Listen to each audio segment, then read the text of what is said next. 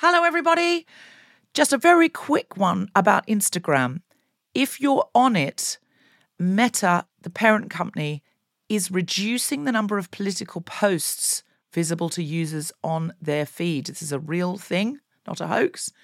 So go to your Instagram profile, tap the three horizontal lines in the top right corner to open the Settings tab, scroll down to What You See, click on Content Preferences, open Political Content, and turn on Don't Limit Political Content. That's an option. Otherwise, you won't see almost anything we post because we are deemed political. Please do that now, or you won't even see the posts about our shows, our fun things. So, if you want to see Guilty Feminist content and know when we're coming to a place near you or releasing a new podcast, do it now. Mom deserves better than a drugstore card. This Mother's Day, surprise her with a truly special personalized card from Moonpig. Add your favorite photos, a heartfelt message, and we'll even mail it for you the same day, all for just $5. From mom to grandma, we have something to celebrate every mom in your life. Every mom deserves a Moonpig card. Get 50% off your first card at moonpig.com. Moonpig.com. Hello, Guilty Feminists. This week, one of my best friends in the world passed away very suddenly. Cal Wilson and I toured Australia and New Zealand together for the Guilty Feminist many times, and she was such a talented comedian and, far more importantly, a truly incredible human being. She was joy, life, love, and fun personified. Fuck boyo, I loved her and her clothes pegs. We will do more to remember Cal with guilty feminist regulars who knew and loved her dearly when we can, but for now, let me say, it's still unthinkable to me that she's gone and we will never share the stage or a joke or a drink together again. I've nowhere near accepted it, and I don't know when it will seem real. I'm sending nothing but love and the power I know she'd wish upon her husband and son and her Melbourne community. I'm mostly furious we will never get to be old ladies together. We sometimes talked about how much we disliked aging, and all I can think now is that she'd have made the best old lady.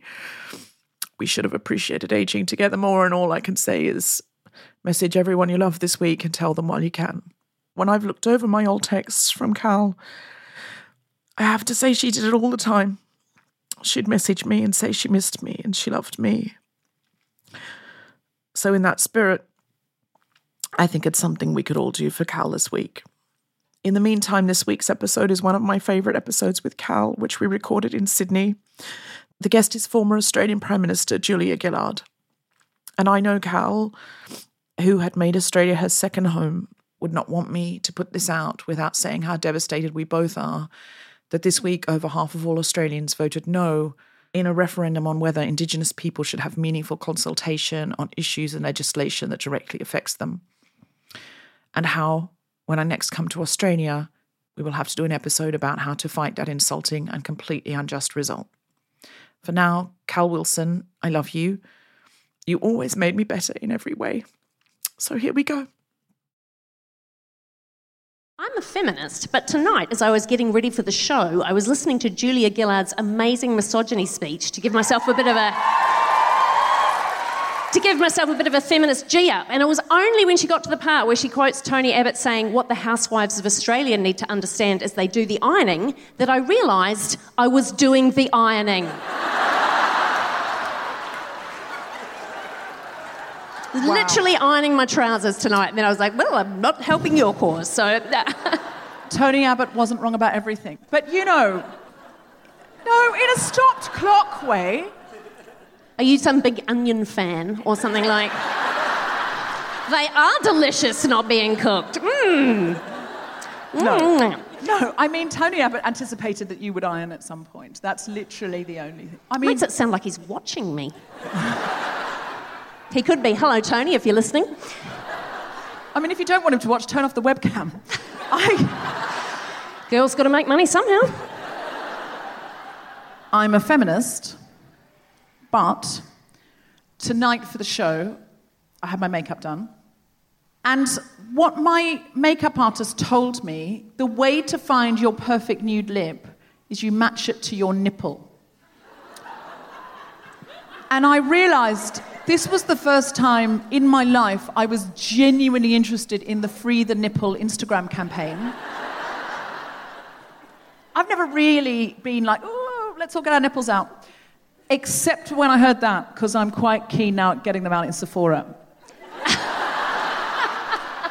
or Space NK in the UK. Do you know what's made me go? I would be worried that my perfect nude lip would have a little bit of hair on it.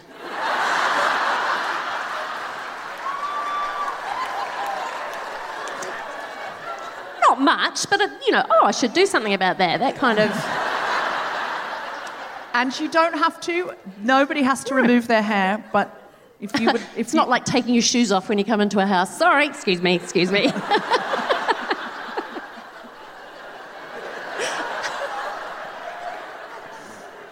You do one. All right. We've got. I'm a minute time left. feminist. Mm. I'm a feminist, but one of my side quests is to find the perfect clothes peg. I'm obsessed. I'm obsessed with finding the perfect peg. How sad is that? I've just admitted to ironing, and now I'm going on about pegs. Unforgivable, Cal. They have to be big enough that you can hold them on, but you don't want them too big because then the clothing falls out between the peg and the clothesline. And they need to be bright and colourful, but then the plastic ones, just you know, in the sun, they don't last. Anyway, it's I can't stop imagining them on your nipples now, and I don't know what. It's just a. I'm linking the two ideas, and it's got very kinky very fast. Yeah. It's so early in the show. I'm a feminist, but uh, my makeup artist in Sydney, Emily Fawcett Makeup, just a shout out there, she's fantastic. She also told me, because she's originally from the UK, and she also told me that she's out here on one of those working holiday visas. That was, yep, big fan of working holiday visas, big up. Um, and what she told me was, you do your first year here, and I'd never heard of this before, but she did one year as a young woman wanting to work in Australia as a makeup artist. In order to extend that and get a second year, she had to go and work on a farm for three months. I have never heard about this, and I was really fascinated by it. What I can't work out, though, is is this very right wing because you're forcing people who are short term immigrants into indentured servitude for the privilege of being in your borders? Or is it very left wing because we should all be helping grow the food and so it's quite socialist and farms need help and th- they're not, it's not popular and. But like someone's got to grow the food, and if it's not growing, like is it should we all like jury duty spend time doing things that matter? Like one of the reasons the environment's so shit is we don't really know how our food's grown, and we're we're wasteful, and we don't think about these things. And I couldn't work it out, and I was just thinking about it, and then I suddenly thought, God, if I didn't have an Australian passport, and I had done one year of comedy here, and I wanted to do a second one. And in order to do that, I had to go and pick bananas or groom avocados. I'm a feminist, but this would be my last show. I'm just so bad at that kind of thing. I'd be such a complainer. I don't know that avocados get groomed, do they? Or they're being groomed by an older avocado. Like, is there. A... I... being catfished by another fruit. Turns out he wasn't a banana. It was a 12 year old pear. just, just thought, I don't know what you do with avocados, but it feels like you don't. You must foster them. Encourage them. Foster an avocado. like a foster child. avocado. I don't know, you must groom. How, what do you do? Does someone know? Not peel them. I mean, when you're growing, you're farming them. This is city people. You peel them. Yep. They appear magically at some kind of artisan grocers on the end of your street, run by a hipster. You pull the stone out and you mash them and smash them and yeah. Anyway, They grow on trees. they grow on trees. We knew that bit. I don't know, somehow. Anyway, you do one. All right, uh, I'm a feminist, but in my side quest to find the perfect peg, I secretly hope that the perfect peg manufacturer is a fan of the Guilty Feminist podcast and sends me the perfect peg. It's a genuine hope. I'm a feminist, but tonight, my Uber driver was so hot that I wrote a note in the notes on my phone and showed it to my sister in the back of the car while he was driving that said, Oh God, our Uber driver is so hot. and then, out of nowhere, like some kind of magic, and I'm going to do the accent. I love the Australian accent, and it is the only accent I can do. So if you do not like me doing the Australian accent because you think in some way it's mocking the Australian accent, please understand I love it so much that it's fun for my mouth to make that shape. But also, it's the accent you started out with. I don't feel I'm appropriating it. You're reappropriating it off yourself. That's all I'm saying. You're disguising yourself as Deborah Frances White. It's outrageous. Okay, so I'm just saying that. I've ruined the bit now because I've apologised for it. Why am I apologising for it? It's silly. Okay, all right. Every part of the show offends somebody. That's a nice logo to go with, isn't it? It's true, though. I will get a complaint about every line of the show, but all from a different person. If I get two, three, four, five, or six complaints about the same bit, I know I apologise. I think there's going to be some angry emails from avocados for this one. So. Okay. I'm a feminist, but tonight my Uber driver was so hot that I wrote a note to myself. I've done this bit. However, and then he said, Don't know if I've turned the stove off or not. I'm making a ragu. I don't know if when I get home I'm going to have a lovely ragu or no possessions. and then he said, I said, Oh, do you need to go round? Because we're still in Tamarama, where he was from as well. We'd established that. I said, you need to turn around and check? And he went, No, it's going to keep the night exciting. then he said, This is true. He said, I've never felt so alive.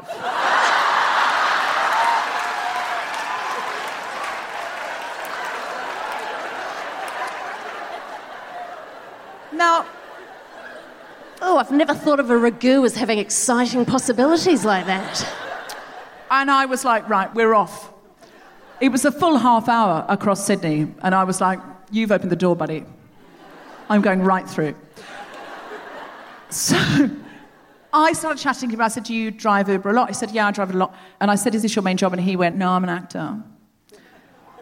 My sister says, Oh, well, my sister is a comedian and she's also a writer and she writes scripts. You know, basically setting us up on a fabulous date.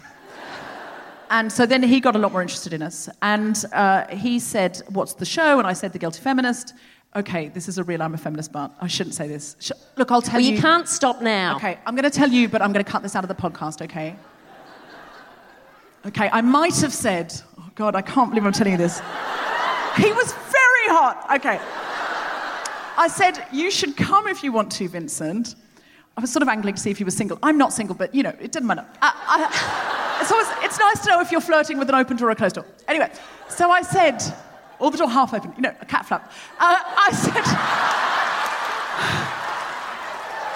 I said, I went, there's a lot of women in the audience.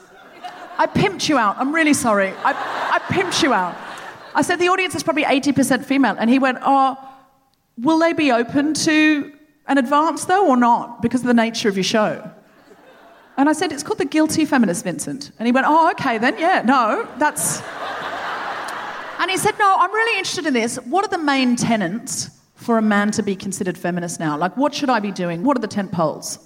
And I said, well, the main thing I would say is if there are no women in the room and a man says something that's othering or denigrating to a woman, do you speak up? And he said, oh, no, I'd say something. And I said, I find some men have said to me that they find taking the piss is better than anything. So we were talking about strategies, and I said, What would you do? And he said, I would say, Come on, fuckwit, G up. I've never heard G up before, but you said it tonight too. It's clearly an Australian thing. Yeah, G up. Yeah, we both use G up independently. Never heard of it. I mean, only for a horse. Well, maybe it was a horse that was And being then- sexist. But then he said, You know, we're all the same. Any bigotry, sexism, racism, homophobia, we say something. And he said, The thing we've got to learn is you've got to feel comfortable with the discomfort, Vincent.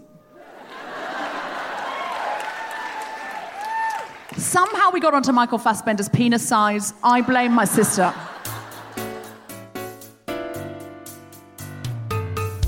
Live from the Enmore Theatre in Sydney, the Spontaneity Shop presents The Guilty Feminist with me, Deborah Frances White, and guest co-host Cal Wilson and very special guest Julia Gillard, talking about leadership.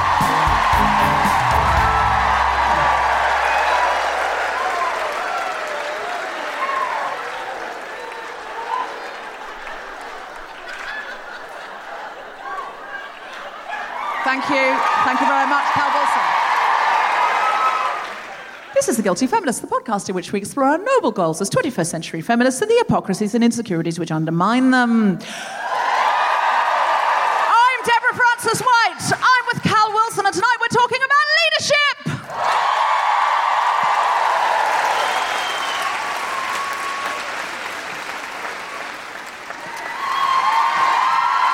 They're big fans. That's, that's, that's, um, that's, that's all we've got time for. Thank you for That's- coming. What a big- welcome. That, What that was, a, beautiful I mean, it was an exceptional. It was almost more welcoming than it was for me, and I've made a 24 hour flight for this. So, in a very real way, Cal, you've come from Melbourne. It's true, I have. And I wore um, sneakers that are made of mesh because I didn't know it rained in Sydney. But I've been I sieving mean- my feet. Yes, a biblical proportions of rain that I have brought with me. biblical. I mean, it's something to do with the Messiah for sure in the second row. Who's the, where's the Messiah? Where's the Messiah? There's a suckling baby Oh, and a Madonna in the second row. Oh, yes, I can see you do look like a Madonna. You need to hmm. have someone hold up like a gold dinner plate behind your head to do the kind of. Just to be clear, thing. we do mean Madonna, the mother of God, and not Madonna, the pop singer who reinvents herself every The mother years. of Rocco. Oh, the mother I of can't, I can't remember the other ones. Lourdes Carla? and the No. David. David and Elizabeth. Oh, wow, is what a new one? I'm so glad we've got onto this train of thought.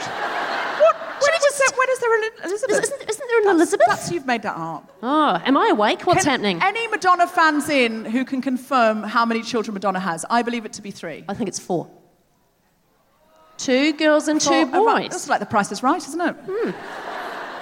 Any, okay, all right. Well, Glad somebody we've got that sorted on, out. Somebody needs to be on that. Is there a man in the front row? Yes, always. I don't know why they sit there, but I. I genuinely don't understand because I would not have the confidence at a men's rights activist conference, middle of the front row, and I'll and there's always a cisgendered man in the middle of the front row. What I'm enjoying is that I can see three and I'm loving their body language. There's a bit of, of It's going on. It's shifted a bit since we started talking about it. Just, sir, um, what's your name? Dan. Welcome. Thank you. Thank you for being a feminist. I assume you are and you've not been brought to learn. Did someone bring you? He said, I brought her. Dan. Your sex appeal has just rocketed. That was the noise of 2,000 women having a small orgasm. I brought her. I mean, men have to do so fucking little to get credit. I mean, how feminist is it though to force a woman to come to a feminist podcast? He didn't say he forced her. No, he Dan values consent, don't you, Dan? More than anything, Dan, don't you? I don't want to put words in your mouth, Dan, but I am. I can't stop myself.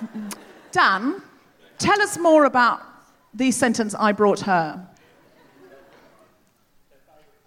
Her It's her favourite podcast. Okay. And, and you got the tickets. Oh, I got the tickets for her birthday. Are we your birthday present? Oh. Wow, up I've never game, been there before. Up our game, up our game, up our game. With somebody's birthday present. Is it a significant birthday? Every year, Every is a year is a significant significant birthday. birthday. That's actually true. That's so true. If you've lived another year, it's significant. You are a font of wisdom, you two, aren't you? Yeah.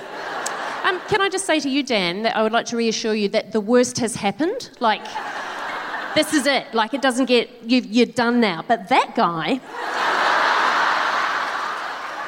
bless him.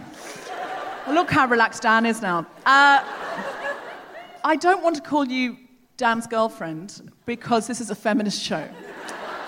And I don't want to assume you're his girlfriend either. There could be all sorts of situations here. You could be his sister, his wife, his friend. We don't know. And you're not giving us any indication. No, there's no. She's not even blinking. She's just staring straight ahead, going, You would be great in a police state. And, you know, and we need feminists who will not cave in a police state. That's.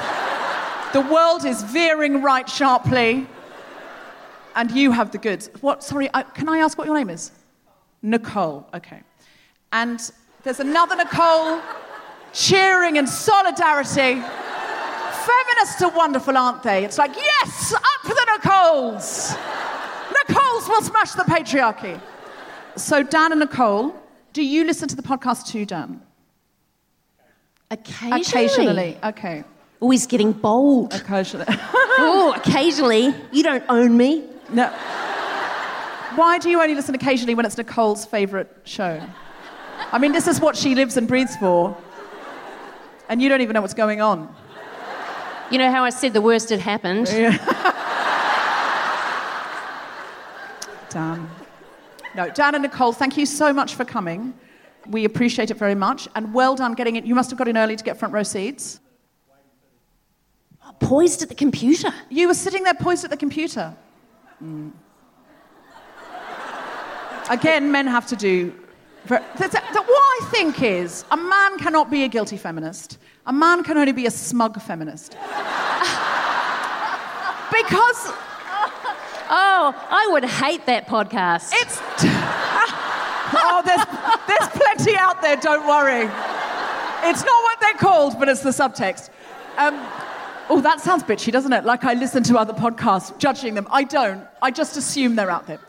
Um, yeah, I just think men, they're not guilty about their. Fe- well, we're all going, oh, am I they're getting it right? excited about it. Oh, men, t- men tell you they're a feminist the way they tell you they've done the washing up. and I'm a feminist. And all I have to do is say it. They don't have to prove it at all. Do you feel like a natural leader, Cal? I am willing to do anything second. I'm a great sidekick. That's what I am. I'm an excellent sidekick. I'm like the piglet to your poo. Which is a horrible way to phrase it, but. So many levels. Oh, you don't care. She's a poo piglet. It's not great. See, I don't think of myself as a leader, but I think I'm a great. I want to be at the centre with pushing energy in all different directions. I do not want to be out the front So in the you're, firing you're sort line. of the catalyst, is that what you're saying? I'm a catalyst. More I'm a cat I'm a- lady, which is not as exciting. I am also that. I feel like I'm more of a catalyst than a leader. Mm-hmm. And I think that's a better brand of leadership. I think the sort of I'm at the front telling everyone what to do and getting everyone to salute and adore me is a very patriarchal style of leadership. And why should we do it? I think we just model ourselves on masculine power structures that, you know, if they worked, you know, absolutely. Why reinvent the wheel? But after 10,000 years of masculine patriarchal leadership, I look at the environment, to name just one thing, and what I see is the end of the fucking world. Hmm. I look at the financial system and I, I see what they were going for. But what I am now looking at is the end of the fucking world. Hmm. It does feel like the end of time, doesn't it? The end hmm. days are like the book of Revelation, like we're flicking through to go, oh, what's happening next? You know, that sort of. Well, one thing about all the riders of the horses, of the four mm-hmm. horsemen of the apocalypse, all men. That's all I'm saying. I guess, I don't know. I, I don't know why my mind has gone straight to the four My Little Ponies of the apocalypse. Like, is there. I don't know. How cute would that be? How cute would that be?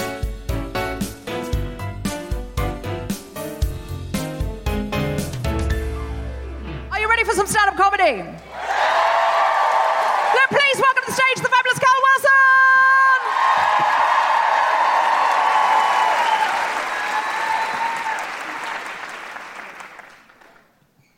Do you know what's really annoying about this iPad? This is not what I'm going to be talking about, but uh, it reacts to cat's feet.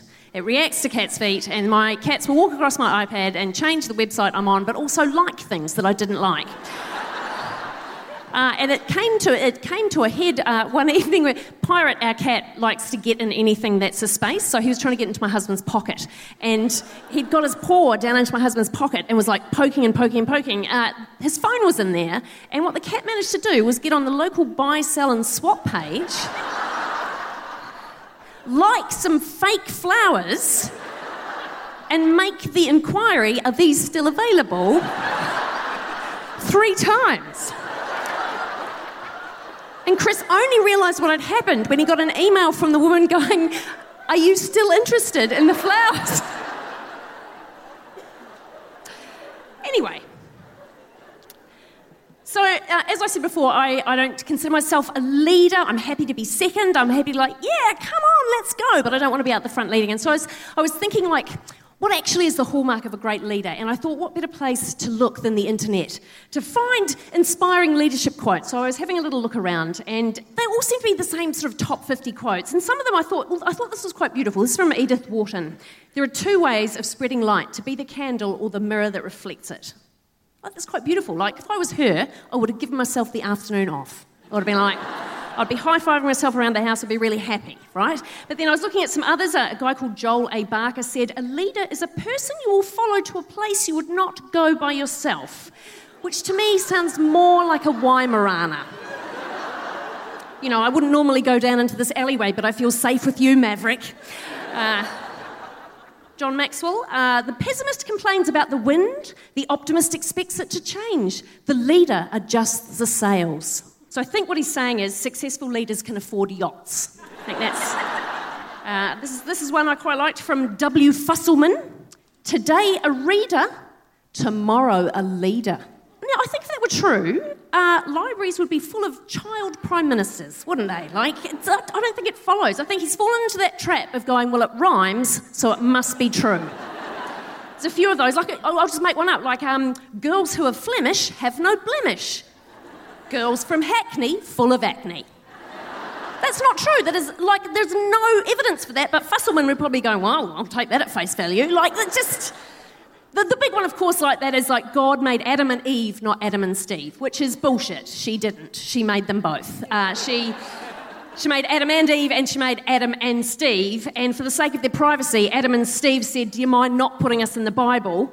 Uh, some of the neighbours aren't that great. We don't really want the publicity. We just want to get on with our lives, uh, turn Eden into a really great organic market garden. And God said, Of course, of course, I, I, really get it. I'm so sorry about the bigots. And Adam and Steve are like, Look, it's a tough one. You know, you can't help who your fans are. You can't help that. You're appealing to a really wide demographic base. Some of them are lovely, the other ones not so much. And God said, Well, look, thanks, thanks, guys, for being so great about it. Um, good luck with the garden. Oh, uh, and when they're in season, I'd like eight bushels of strawberries. Um, I'm having some friends over, and Buddha loves a fruit salad. I got quite into that one. I thought about that one quite a lot. Uh, and then I. I moved, uh, moved on to a quote from Sheryl Sandberg, the COO of Facebook, or Coo. She was the one that wrote the book Lean In, which I really identified with because I am constantly leaning in because my hearing is terrible, and if there's any background noise, there's no chance I'll hear a word you're saying. Anyway, Sheryl said leadership is about making others better as a result of your presence and making sure that impact lasts in your absence. Which I thought, well, that could apply to a leader, but also to Santa. He knows if you've been bad or good, so be good for goodness sake. Like maybe, maybe that is why Scott Morrison went to Hawaii while the fires were so bad. Because he still believes in Santa and he was hoping he'd get some more coal.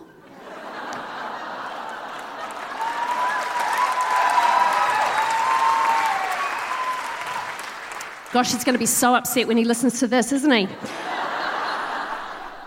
Actually, looking at it seriously, maybe Santa is a great leader. I mean, everybody loves Santa. People dress up to be like him. Parents want photos of their kids standing next to people that just look like him. You know, he's obviously doing something right. So maybe he is a great leader.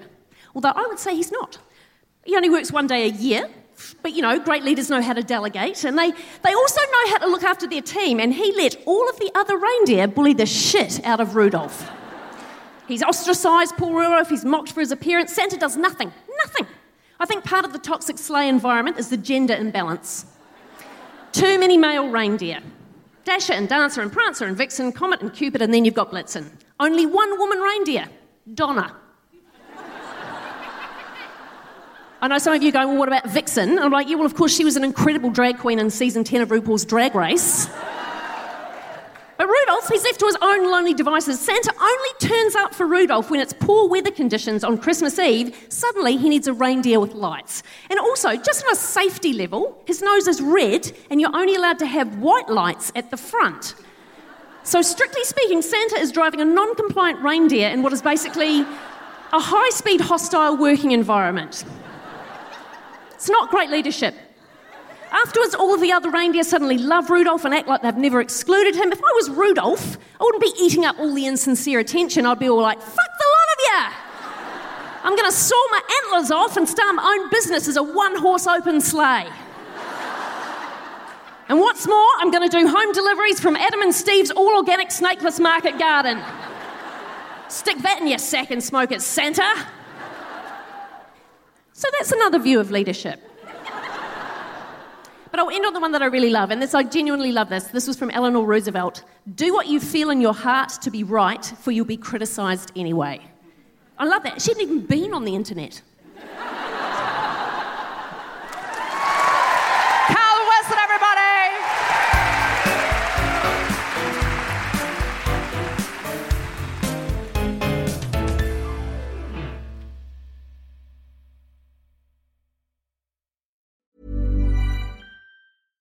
Mom deserves better than a drugstore card.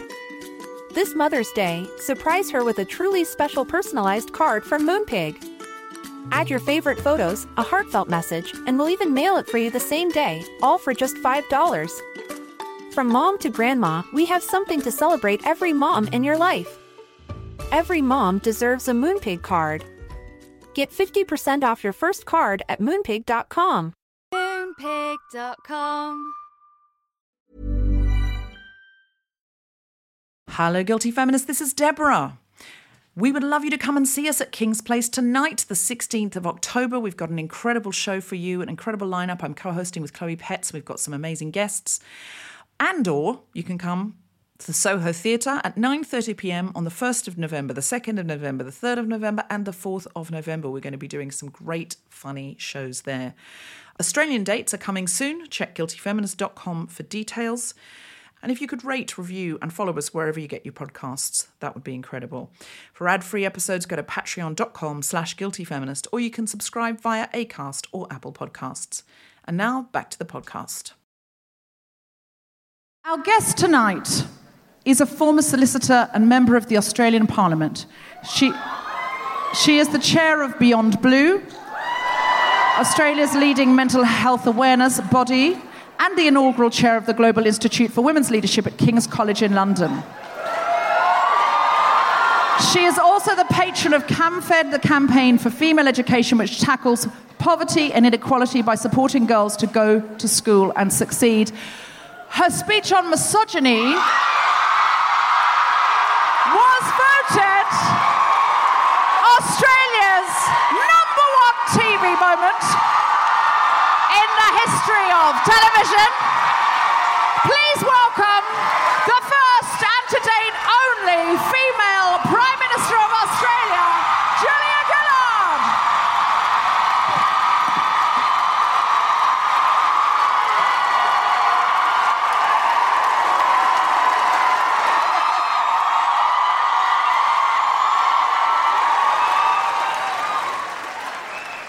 Well, that's more popular than any UK Prime Minister has ever been.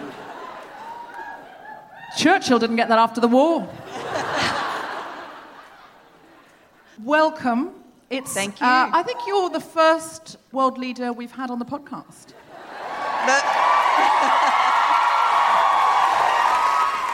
Ho- hopefully, the shape of things to come. Many more Yes. women. Many Yes. more women in, le- in world leadership roles, and many more women in world leadership roles on The Guilty Feminist. I- Absolutely, both. I think that's what we're going for. Can you WhatsApp uh, Jacinda Ardern for me? you must have I, I haven't got my phone with me, but when I get my phone, Yeah, yeah. I will. Do you, do you have them all in the WhatsApp? Well, not them all, but So which ones have you got? uh, I'm not sure I should be revealing This is, this that. is like a this is like a game of guess who, isn't Yes. it? Yes, Uh, absolutely. only the nice ones. Only the nice ones. Oh, so only Jacinda Ardern. Literally just Jacinda. Well, look, you know what? That's lovely. You've just have you blocked all the others? Did you just go Theresa May blocked? Oh. Boris Johnson double blocked. I feel a bit. Uh, no, A- no. Angela I, I feel Merkel a, muted. oh, I feel a bit sorry for Theresa May. I think, you know. Oh, I, no, I get it, I get it, I get Look. it. But I do think part of her treatment was terribly gendered. I agree with that. I agree with that. I agree that part of it was gendered. And I agree that she was given a glass cliff. All the boys who made it happen just went, oh, you touched it last. And, and dropped it like hot. Let her do all the hard graft and then said, oh, you're a failure, get out. And then basically Boris Johnson swept in at that point. He didn't want the job earlier because he knew it was poisonous. And then he came in and went, oh, let's just get Brexit done. And people were so exhausted by it, they went, yeah, sure, fine, Boris Johnson, just let's get Brexit done. So you're right, but in all other ways, Theresa May is entirely heartless. Now, and she is, I mean, she, yeah, we're not here to talk about Theresa May. No, I'm busting. I'm busting to ask you a question, Julia. So I was uh, listening again to your incredible speech on misogyny uh, earlier this evening, If you haven't heard it, give it a Google, international audience. and. I remember when it happened how I was like in the office of the show that I was writing on. I was like punching the air as well. Like, what were you? Like, it takes me hours to come down after a good gig. Like, how many days were you awake for after that? Uh, it kind of wasn't like that. It didn't feel like that in the moment. I mean, it felt like it was a speech that was having an impact because, you know, in the parliamentary chamber you can see the opposition very clearly, and I could see them sort of going from animated and interjecting to increasingly dropping their heads. So I knew that it was a powerful Did you? speech. Could you I see did. that? I could. I could. Oh. Um, but I didn't. I didn't. that for us is not a good gig. No, no. I did. I did. What I loved watching again today was at the start when you mentioned Tony Abbott. He looks quite pleased to be mentioned. He's like, "Oh, that's, that's me," and then he's like, "No, no, No, no. So, no, I didn't leave buzzing. It wasn't like that. I didn't have a sense when I walked out of the parliamentary chamber that it was going to be this huge thing beyond the parliament. And it was only when I got back to the office and already women were ringing in and it was starting to get picked up by overseas news services that I got some sense that it was going to grow um, into the thing that it's been for me and for so many women in the years since. And has it been a bit of an albatross? Are you like, no, I've done other things as well? Like, or are you like touched that it's had such an impact on so many women? It's taken me a little while to get to a sense of kind of peace with it because there was a period when, you know, I'd left politics and the only thing anybody ever wanted to talk to me about was that speech. And you would be there going, you know, I was in Parliament for 15 years, I was Deputy Prime Minister for three years, I was Prime Minister for three years, and apparently it all comes down to this one moment and this one speech.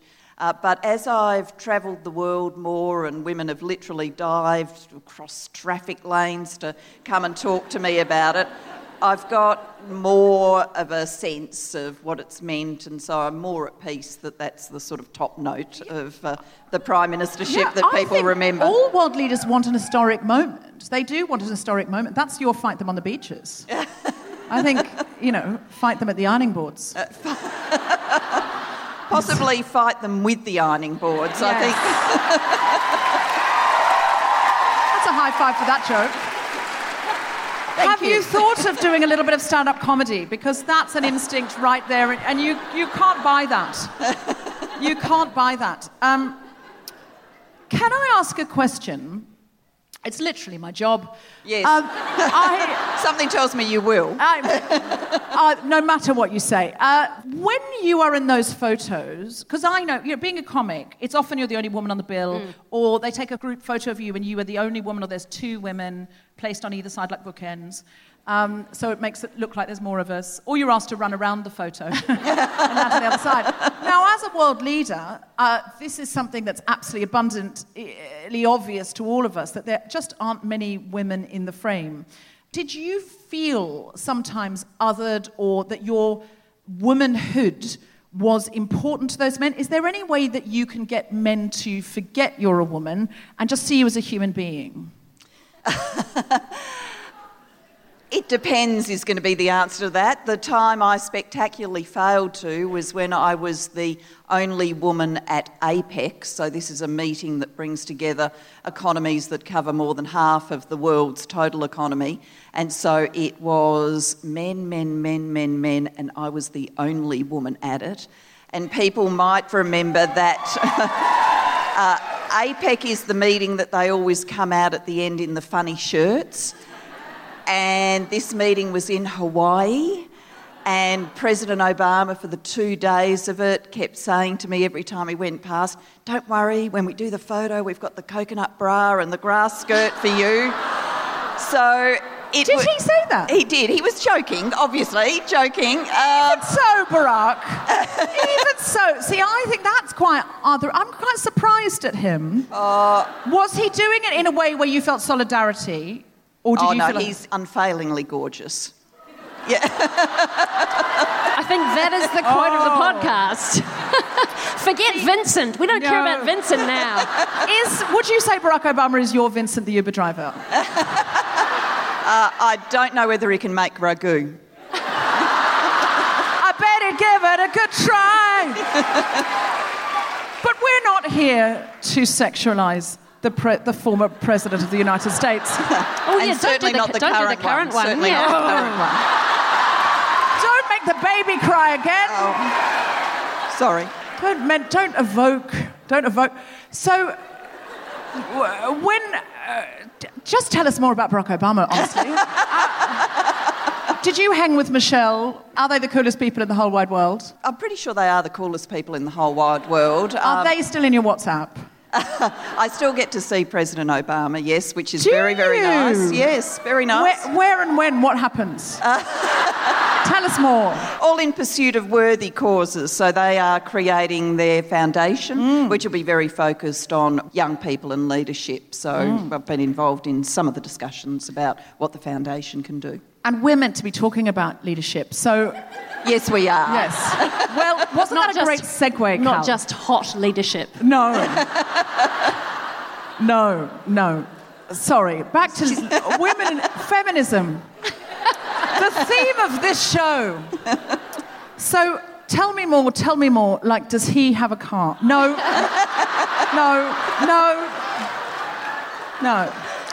Uh, leadership. Back to leadership. I've got a question. I've got a question. Cal, you're distracting with this conversation about Obama. Throw your question I've, I've got an avocado question. I don't. No. Um, what still fuels you? Like, given that you've been Prime Minister, you've got a foundation now about uh, getting more women into leadership. Are you fueled by rage or hope? Oh, good question. Good question. Uh, very good question. And I am absolutely fueled by hope and quite, along quite along the way, the occasional little bit of frustration. Mm, uh, that mild rage. Uh, yeah. Um, rage light. Diet rage. Diet rage. I like that. Um, zero sugar. Um, mm. I see. I like full fat rage myself. I think. Rage it right up, baby. Uh, I get frustrated when things happen, like uh, the World Economic Forum tells us that Australia's slipped yet again in the rankings on gender equality, and I get frustrated by things like they tell us that we won't close the gap for 100 years. Oh, which, come on. Which means that my great niece Isla is unlikely to live to see it. Now, if you just think about mm. that, I'm alive today, my great niece Isla, she won't live to see it. So, a bit of frustration, mm. uh, but mm. overwhelmingly, I'm positive because I think we're focused on the right conversation, we're coming together in huge numbers, we really want to get this done, and we are not going to settle for waiting all of those decades.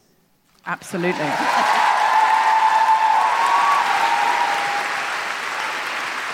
So I have some questions. In your leadership research project that you're doing at King's College in London, has anything surprised you about the data that you have received in this research about women in leadership? Well, yes, and I'm now going to use the words Theresa May, and you're going to get upset with me, but. Um, no, no, we, no, no, no, no. Uh, You're wearing we- leopard skin in solidarity with her, clearly. we, She, she loves a bit of leopard skin, does Theresa. Uh, but you always get the feeling she's caught the leopard itself, herself, and that she made sure it was a baby one. oh, harsh, harsh. But, but let, let me just Have you seen her foreign policy? Sorry, go on, go on. Let me, let me just intercede with this. Sorry. We at the Global Institute for Women's Leadership promulgated a piece of research by a wonderful Australian researcher, a woman called Blair, and she had uh, compared uh, the newspapers in the first few weeks after uh, Margaret Thatcher became Prime Minister, which happened in 1979, with the coverage after Theresa May became Prime Minister. So you would think to yourself, well, you know, Theresa May's the second female Prime Minister of the UK, things should be better. But this research revealed actually the coverage of Theresa May was more gendered than the coverage of Margaret Thatcher. So that kind of depressed me. And I don't necessarily think that it's that gender standards have got worse because I don't believe that's true. But what it does mean is the media environment we're living in is one where, you know, the sort of rules about how the media will treat politicians are different now. And in the use of those new rules, that more space, uh, the media is inserting more gendered stuff. And you may well remember the time that Theresa May was sitting next to the Scottish leader, and they both had skirts on, and the headline was "Forget Brexit, who has won Legsit?" You know, like two women leaders, you should be comparing their legs. I mean- um, so all of that does frustrate me, but that's the kind of work we're interested in. What from your research has given you hope? What has given me hope is knowing that increasingly around the world, companies and indeed nations are adopting policies about family friendly flexibilities that give the same flexibilities to men.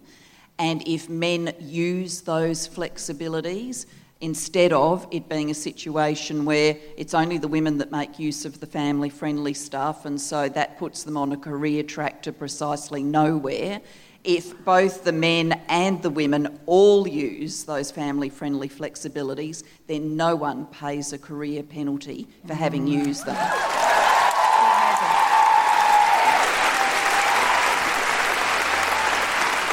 And speaking as I do for the childless everywhere, um, for people who do not wish to have children for their own reasons, for the environment, because they can't, for, to be able to take that same time for other pursuits, because parenting isn't the only thing in the world. There are other reasons to take a career break. We should all be making use of those. It refreshes everybody. And nurturing and caring and nourishing the next generation is important. We can't just say, oh, it's this thing that women do on the side, and then when they come back, they get half their job back, but everyone looks at them like, mm, do you really care now, though? Or are you really thinking about Timmy's clarinet practice? You know, it, it just like we all need to say that it's important to nourish the next generation and nurture them and raise them as, as feminists. Um, that's what maternity leave and paternity leave is for.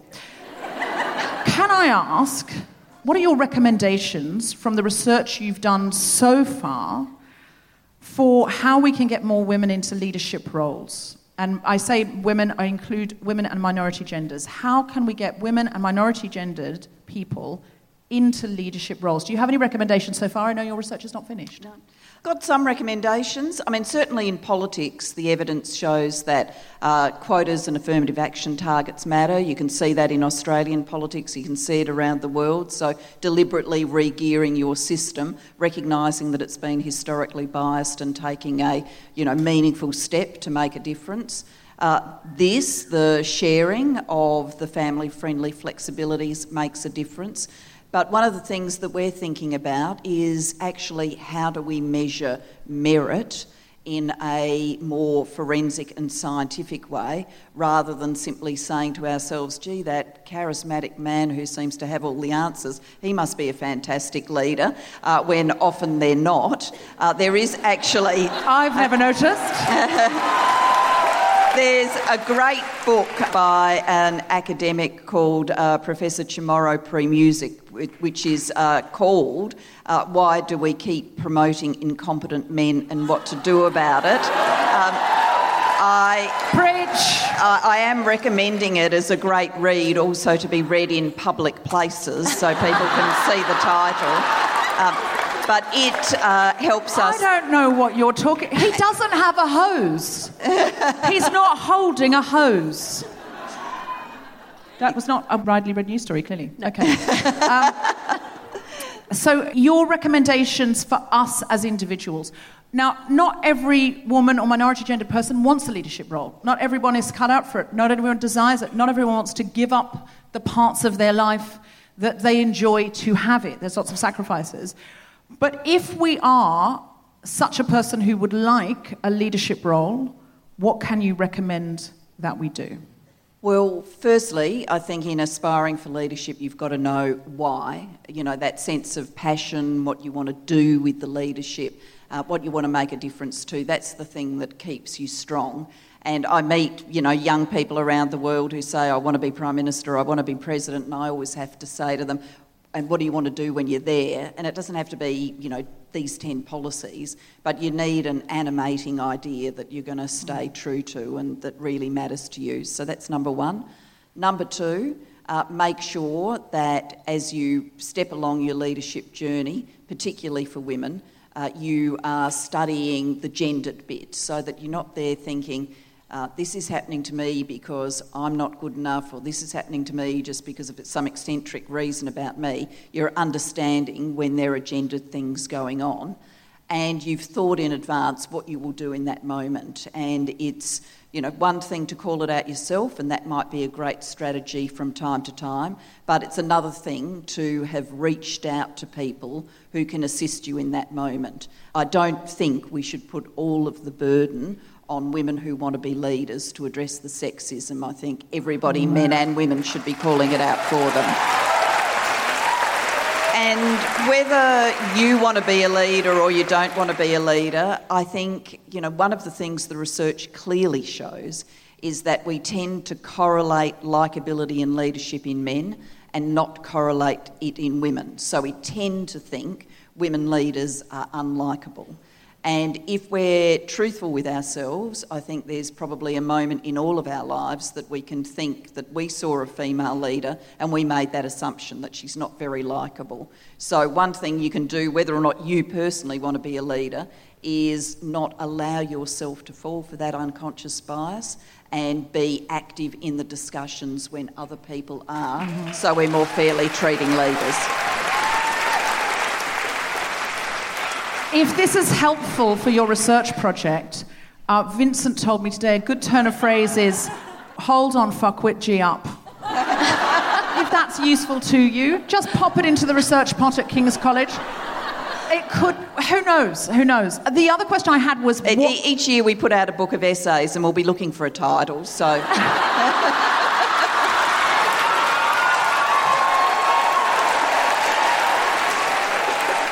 She should consider the comedy oh, panel shows. well, this is like Julie. You, you've been so wonderfully funny tonight, and I've been listening to your podcast recently, a podcast of one's own. It's really great. um, and what I've loved about that is hearing you laugh and be funny, and it feels like we're getting to see your authentic Julianness in a way that we haven't before, and it's just been such a delight and a privilege to sit on the stage with you and have you nail some great punchlines. Mm. Thank you. Well, I'm not giving up my day job for comedy. I'll leave that with the two of you. Julia, I did your podcast recently. It hasn't come out yet, but watch out for that. Um, we're, because... we're still editing. We, we, we thought. we, we, we, I did it a while ago, Julia. No, no. We, and I just wanted to announce we, formally we, that I had done it, so you have to bring it out. we, we thought about putting an R rating on it, and then we just thought a few, you know, few edits would fix the issues. was there, was, there, was, too much Vincent talk, wasn't there? most of the time we talked about how we both love Carla Zampatti jackets. Uh, there was also that. and if you're listening, Carla Zampatti, we do accept free jackets. Also, Bianca Spender. Um, um, did you have any conversations about pegs? Is there any in for peg manufacturers? I'm, I'm, with you on the hunt for the perfect peg. Uh, Yeah, I'm, go- I'm literally going to walk off this stage if you two start talking about pegs. can I? Can I just ask? Uh, you've sort of covered this about what allies can do, but is there anything that you would like men to do more of? And female allies who don't want to be in leadership roles, is there anything we can do? Is there something we can do that you think we're not doing or you'd like us to do more of? Well, I certainly think anything I've said tonight also applies to men. At the end of the day, in many places in the world, many corporations, they're the ones with the power. So if they decide that they're not going to use it for change, then change is going to be that much harder to get. And I actually think men stepping in, not from that sort of smug feminist point of view of, you know, look at me, I'm, I'm off to get the children. Did I, did I tell you I was off to get the children? Uh, just, I just want everybody to understand I'm leaving early because I'm getting the children. Um, uh, What a remarkable father! He's holding his own baby!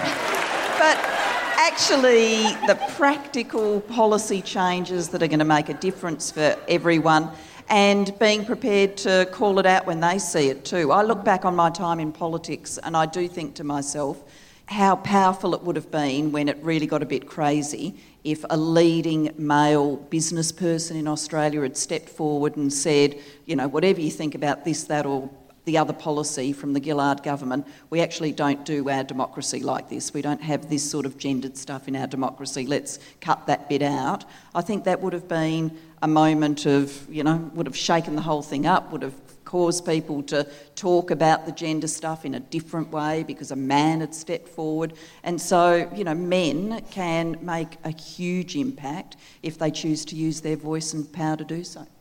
Dan. and is there anything you haven't said tonight that you would like to say? Anything that you came to say that you'd like to leave on the table? And if you regret it, we can edit it out.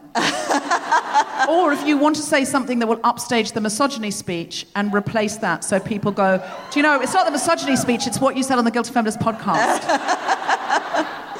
Uh, I don't think I can replace the misogyny speech here and now, uh, but I do think I can say to you I'm intrigued by this area of women in leadership.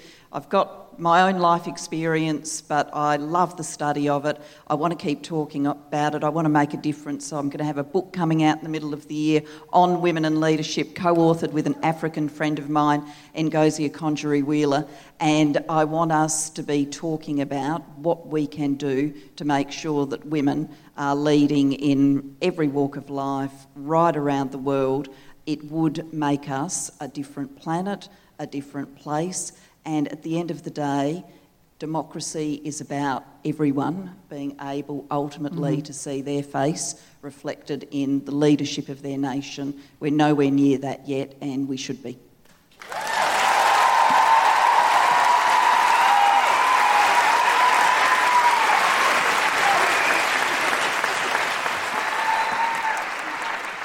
Julia, can I just say, it's been a real privilege to have you on the show. Your insights have been remarkable. Your punchlines have been unexpectedly good.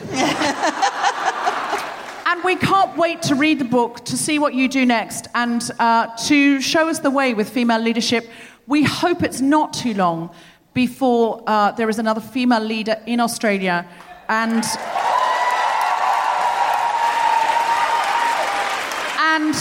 I personally hope she's more Jacinda Ardern than Theresa May. it has been absolutely wonderful uh, to be on your podcast, to have you on ours. And the response of this audience shows that you're much loved in Australia, certainly by the feminists of Australia. And those who hate misogyny everywhere. Cal? All of that, yeah. It's just been it's been so great. How, how articulate! I've gone all shy. Gone shy. So, And uh, uh, you've got an Australian passport and Australian citizenship, so No avocado grooming for you. politics. oh, I see. No. Okay. But thank you. For, sorry, you're doing. You're trying to get women into leadership. Yes. She's so persuasive. I accept. I will be the next prime minister of Australia.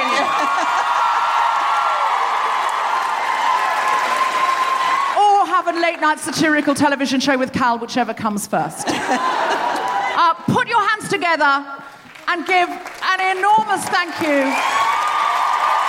for your Prime Minister, Julia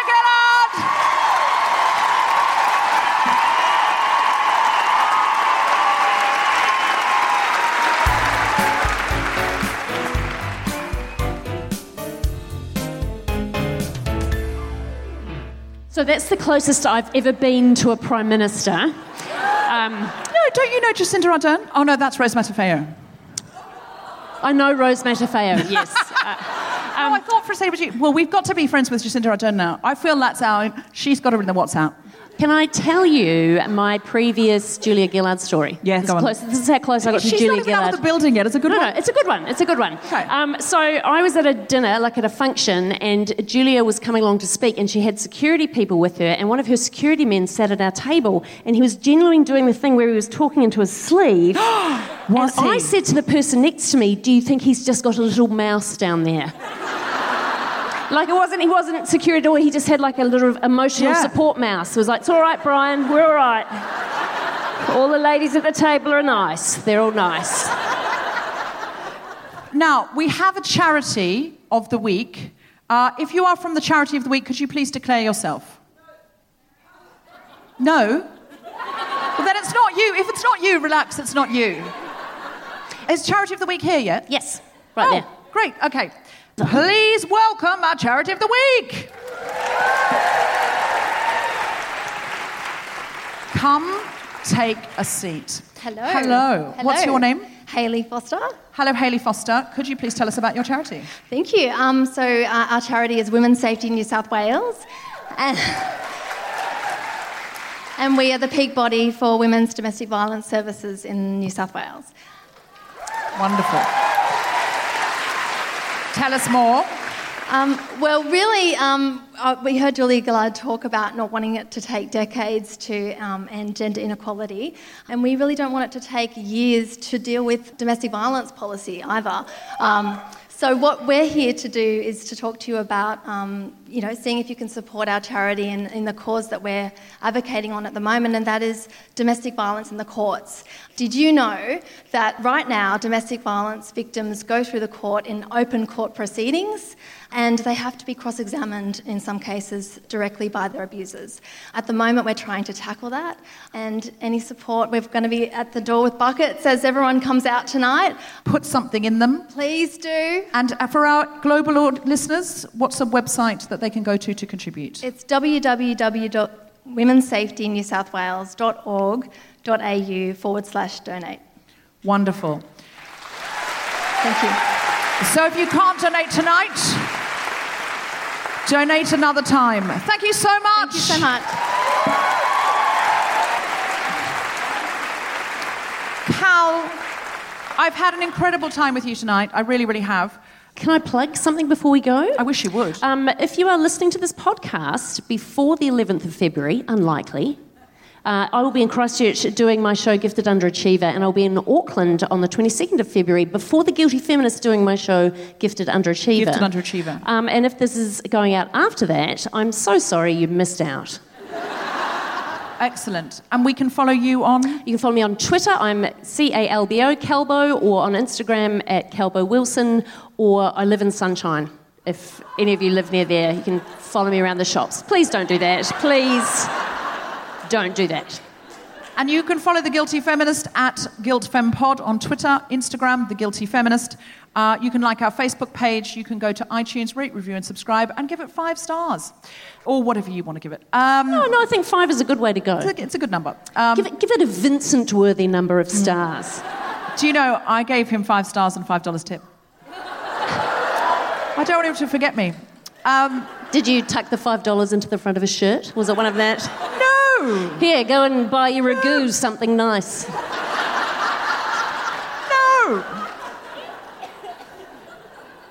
I've had a I'm lovely not- time too, Deborah. I'm not, because I'm not a sleazy businessman on a trip to Hong Kong who thinks his wife doesn't know who he really is. That seemed a oddly specific. I tweet all my personal stuff at DFDubs, D-U-B-Z. Uh, Um, so could you please follow me there as well as the Guilty Feminist? Because I get a bit annoyed sometimes. The Guilty Feminist has twice the followers of me, and I dish so much more dirt on my private. Oh, you should hear what she says backstage. It's amazing.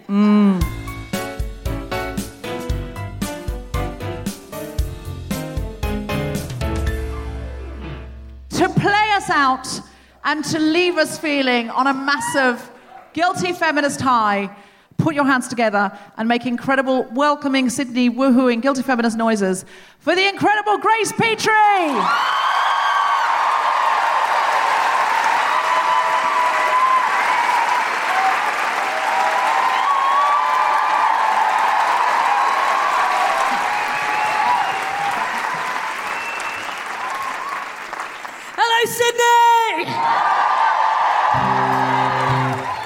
Pretty fucking cool, isn't it? Blimey. Um, hi, my name is Grace Petrie, and I am a folk singer, and it's my first time in Australia. Yeah, I'm really, really fucking excited to be here. Oh! Goodness me. Um, uh, I love you too. Um, uh, uh, uh, so what I'm going to do is I'm going to sing you a song about my niece. I wrote this song when my niece was born. Uh, she's nearly six years old, and her name is Ivy, and I wrote this song for her. I just want to quickly check: Are you guys familiar with the uh, tremendously terrible British rock band Kasabian? You'll see why.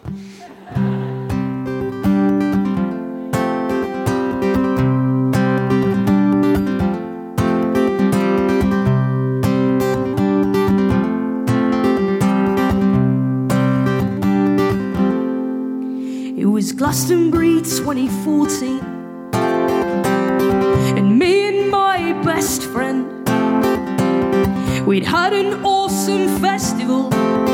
Then we got a call on Sunday about half past ten, and it was back to the camp, and it was pack up the tent, and it was saying goodbye to Billy Bragg as we went, and telling our friends that we had somewhere to be, someone so much more important than all those VIPs. It was your mum on the phone that rerouted us. We got a hug goodbye from Phil, us, and then we drove all night from Glastonbury to meet you home when you were ready to arrive, Ivy. And I drove until the sun came up to beat you home, all the way up the M5 Ivy. And being early for someone was a first for me, but I thought my heart would burst if you got there before me and all the way home. All I thought was how I can't wait tell you this story, Ivy. Thanks for waiting for me.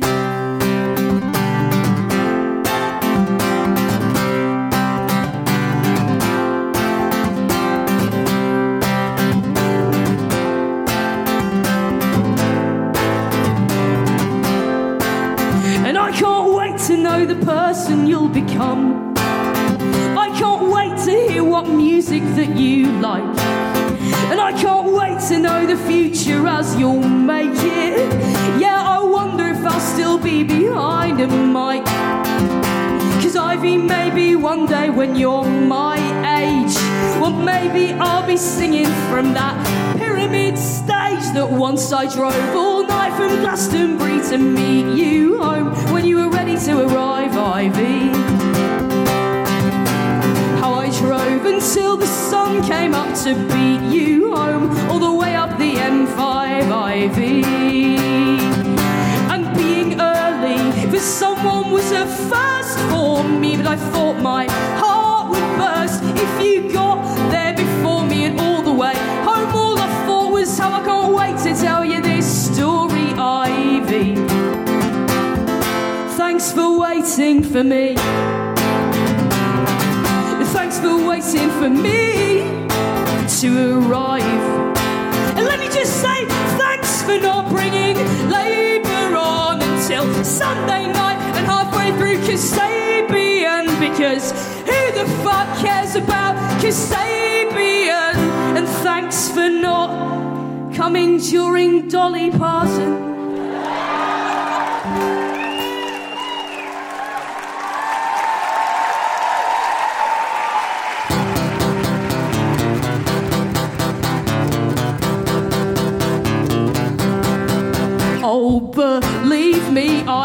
I say I would have driven right up the M5 to be there when you start living. But I must admit that I would be sad departing. Cause how many times in life do you get to see Dolly Parton live?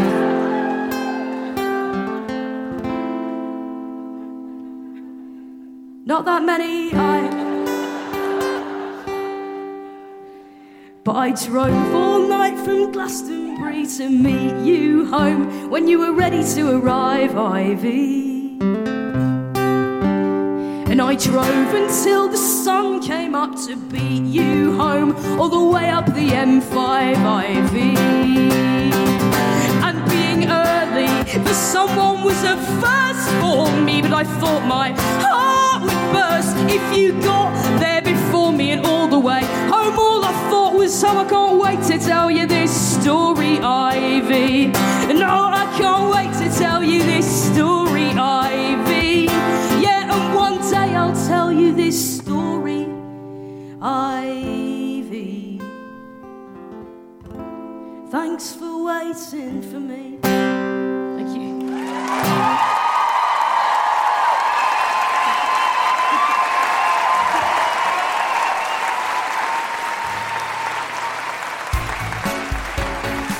Have been listening to The Guilty Feminist with me, Deborah Frances White, guest host Cal Wilson, and our very special guest, Julia Gillard. The music was by Grace Petrie. The Guilty Feminist theme tune was by Mark Hodge. The producers were Tom Salinsky for The Spontaneity Shop and Jeff Ring for Australian Comedy Management, recording by Adrian Walton. Thanks to everyone at the Enmore Theatre, as well as all of you for listening. For more information about this and other episodes, visit guiltyfeminist.com.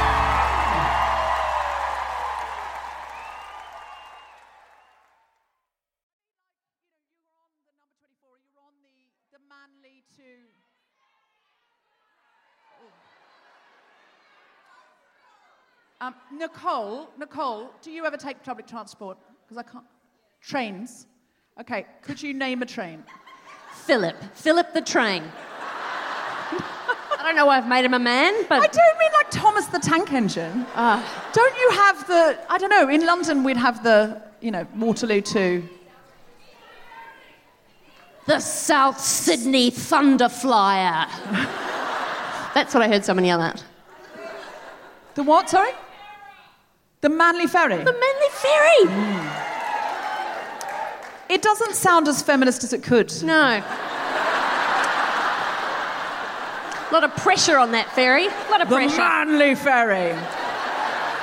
Let's not put. I feel like you I are feel like forcing that ferry to be toxically masculine. I know. I feel like you'd be you'd be like sitting on the harbour and you'd be trying to get a jar open. The Manly Ferry would be like, "Let me honk." I'll tell you what would happen.